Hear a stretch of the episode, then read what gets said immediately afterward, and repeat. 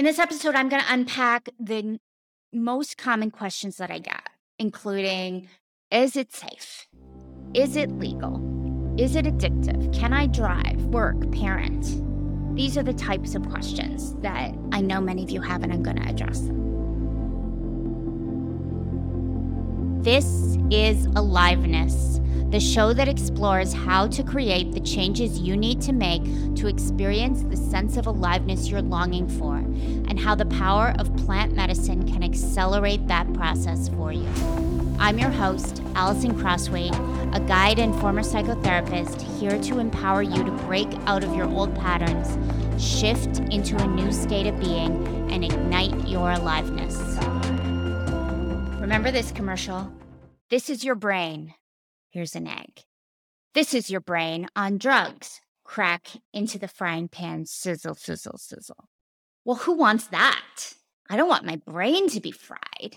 What an incredible metaphor for just say no to drugs that gets into our psyche, gets past all of our analytical functions, wipes over a whole bunch of things that are really important to consider and it makes an association between any substance that the government has scheduled, i.e., made illegal, with your brain being fried like an egg in a frying pan.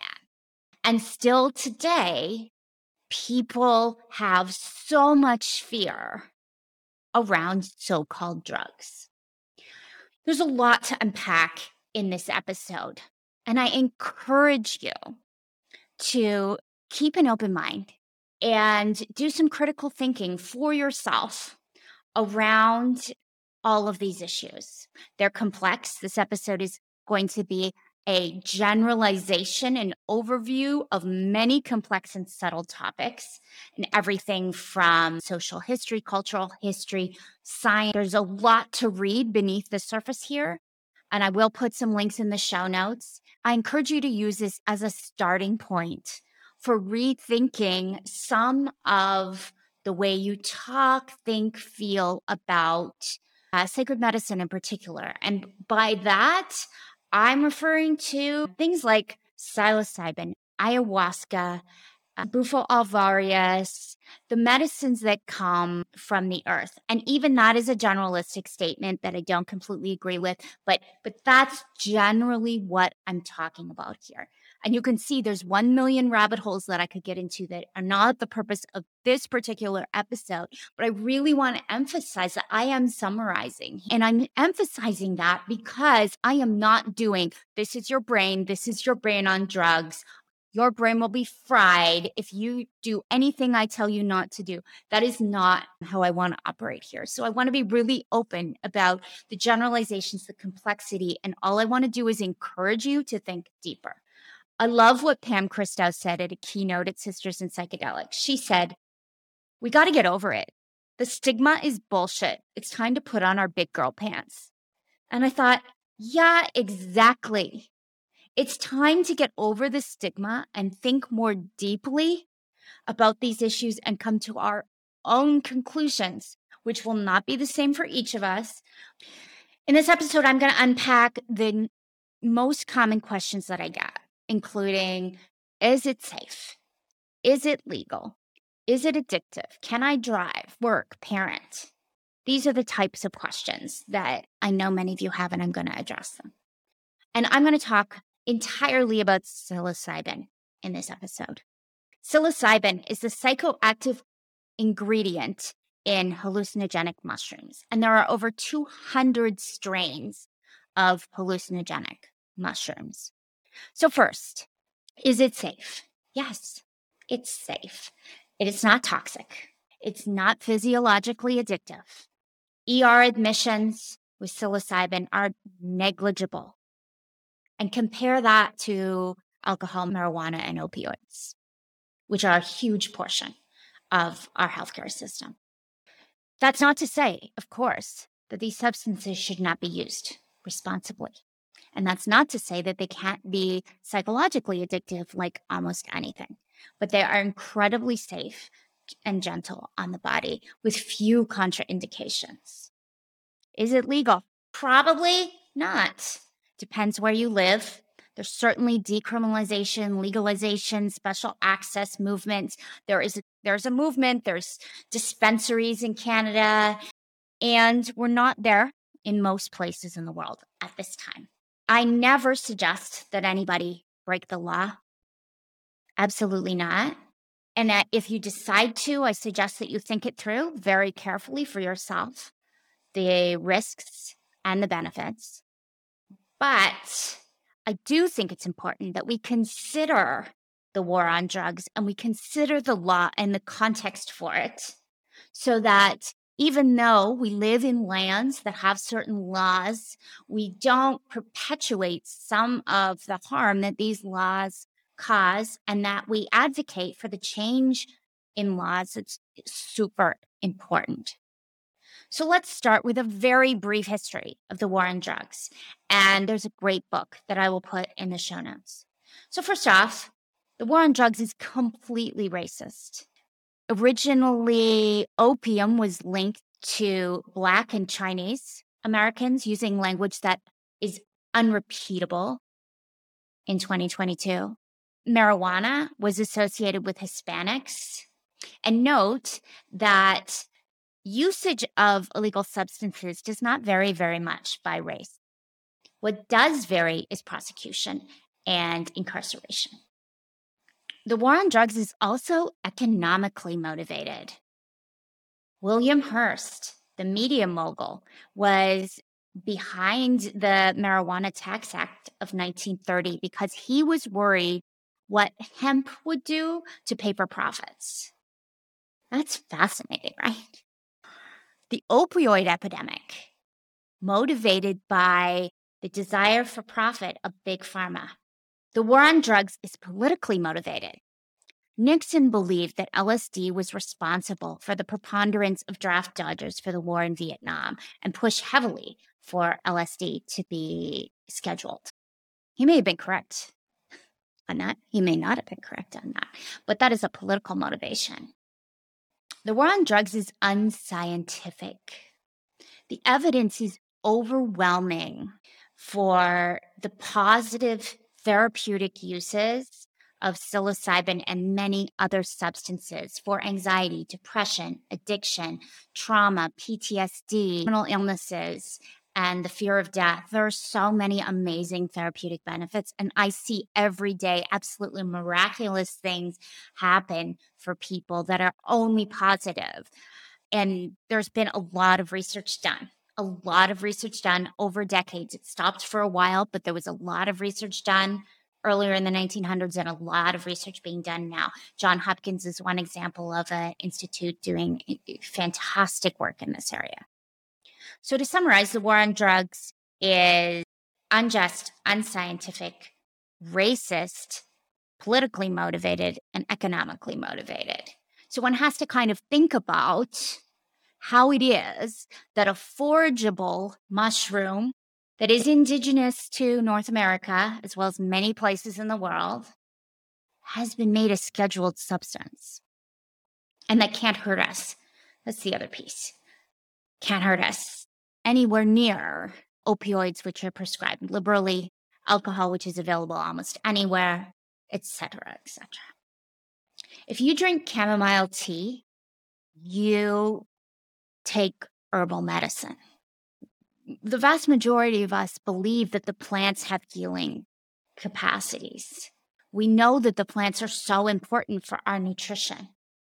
Working with hallucinogenic mushrooms is on the spectrum of herbal medicine. It's part of a continuum. Not every plant is right for everyone at every time. We all have our preferences and we all have our unique health, health needs. But it is a legitimate alternative, a legitimate healing substance among many. Women in particular have a history of serving these medicines for thousands of years in many different cultures. My own heritage, which is Celtic, there is a lot of evidence that women served hallucinogenic beverages and that this was the beginning of the communion service. So Christianity was built on top of the pagan culture. This is a fascinating thing to explore. I'll also put a book in the show notes. Women and men have been serving hallucinogenic substances ceremonially throughout time for healing. We have been separated from our connection to the earth, our connection to plants. We have been told we need to go to a doctor and have a pharmacological substance, which, to be clear, I am incredibly grateful for modern science. And we have been encouraged to give our power away. And we need to come into a situation of both, of working together, earth medicine and what the brilliance of modern man has created, which is again a false dichotomy, but an energetic that I think is important. If what you've been hearing on this episode is resonating with you, you may be wondering if transformational microdosing has the potential to change your life too. Transformational microdosing layers intentionality, ritual, and deep inner work on top of a microdosing practice to create the potential for permanent shifts in your way of being with yourself and others. I invite you to receive my free transformational microdosing guide, which includes all the ins and outs of microdosing, as well as how to set intentions, create ritual, and structure your inner work throughout your journey. I've also included stories from two transformational microdosers. The intention of this guide is to empower you to develop a deep and generative relationship with the medicine. You can find the link to receive the guide in the show notes or go to expandwithmicrodosing.com. So, can you work drive parent when you're microdosing psilocybin? When you get the dose right, absolutely. When you get the dose right, you are not having the tingles even. You're not seeing anything. You're just having little insights. Emotions may move through, all related to your intention. Sometimes you need a little help seeing how it's all related to your intention note that Silicon Valley entrepreneurs have been doing this for a long, long time. They know the level of focus, creativity, and presence that microdosing can offer. So, yes, with the correct dose, with intention, microdosing and your daily life go hand in hand. They just it just makes you a better you. People often worry about bad trips. Bad trips are unlikely when you microdose because you're taking a very, very, very small dose. But in general, people worry about bad trips because they've seen people working with psilocybin, taking it recreationally, having a bad experience. What we're talking about now as mature adults working with intention and being mindful of the setting in which it's in is a completely different experience. And I have many clients who played with mushrooms in their youth and have told me that working ceremonially with me ceremonially with me is a completely different experience. It cannot be compared which is really fascinating feedback for me because i did not work i did not ever consume mushrooms in my youth so i ha- i don't have that experience myself.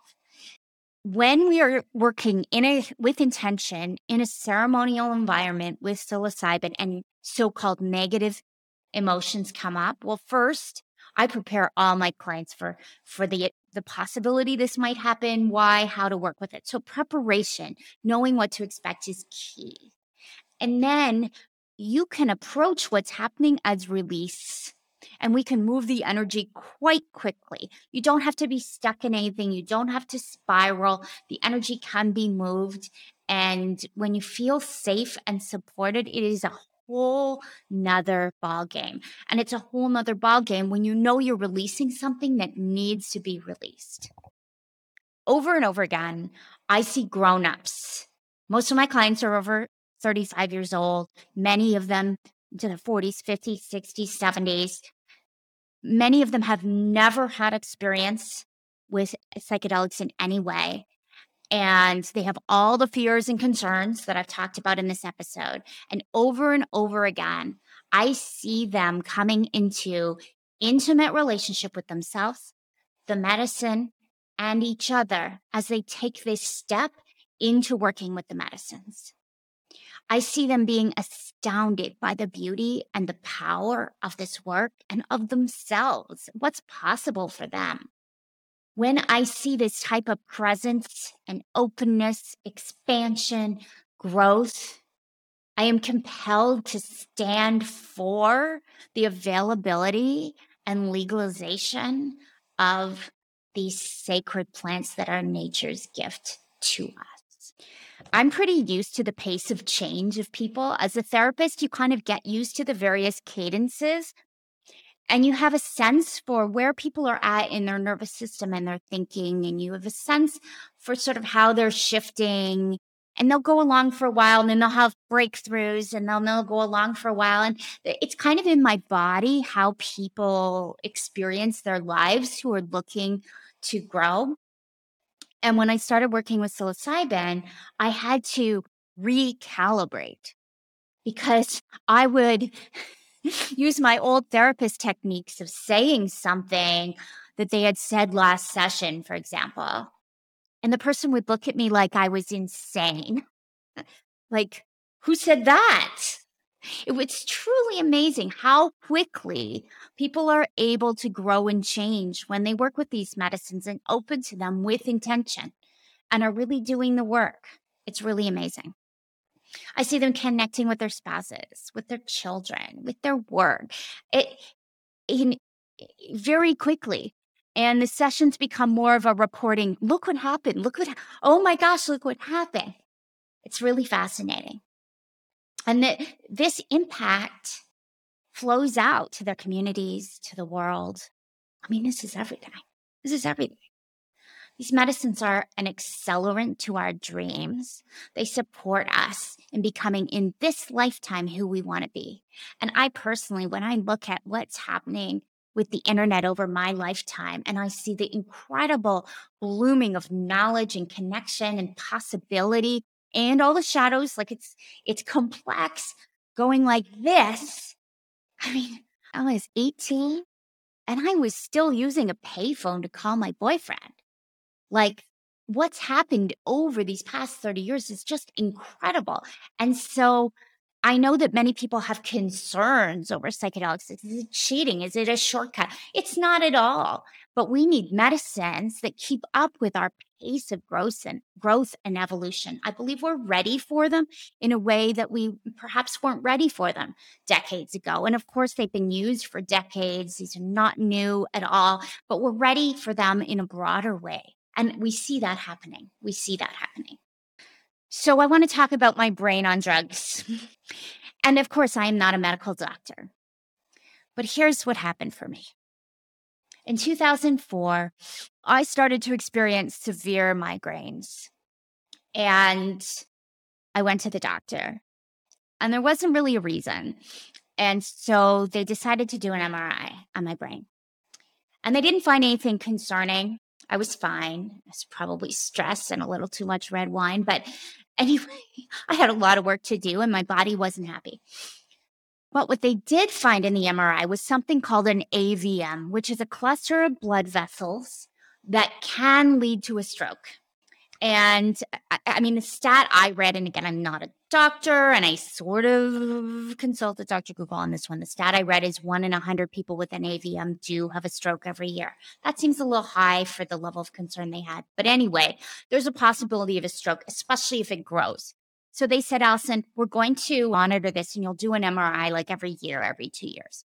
Well, MRIs in Canada are pain in the butt, and you go in in the middle of the night, and and I truly didn't feel I was that ill. Plus, I was going for fertility treatment, so I didn't do them for a while. I did a couple, and nothing was changing. And then I did one again this year because I'd had an illness, and I just wanted to clear it. And I went in Halloween 2021, and I got the report back. No AVM. There's nothing in there. And as far as I understand, and the doctors have told me, that doesn't happen. So this is really fascinating. So this is my brain on drugs, so to speak. Better, clearer, healthier, more open. And that's my experience. I'm a better thinker. My mind is more open, less rigid, less triggerable. Still doing my work, of course, but interesting. So, in summary, I've opened up a lot, a big, complex topics here. And I encourage you to think and reflect on whatever areas seem important for you around our right, our human right to be healed by what nature generously grows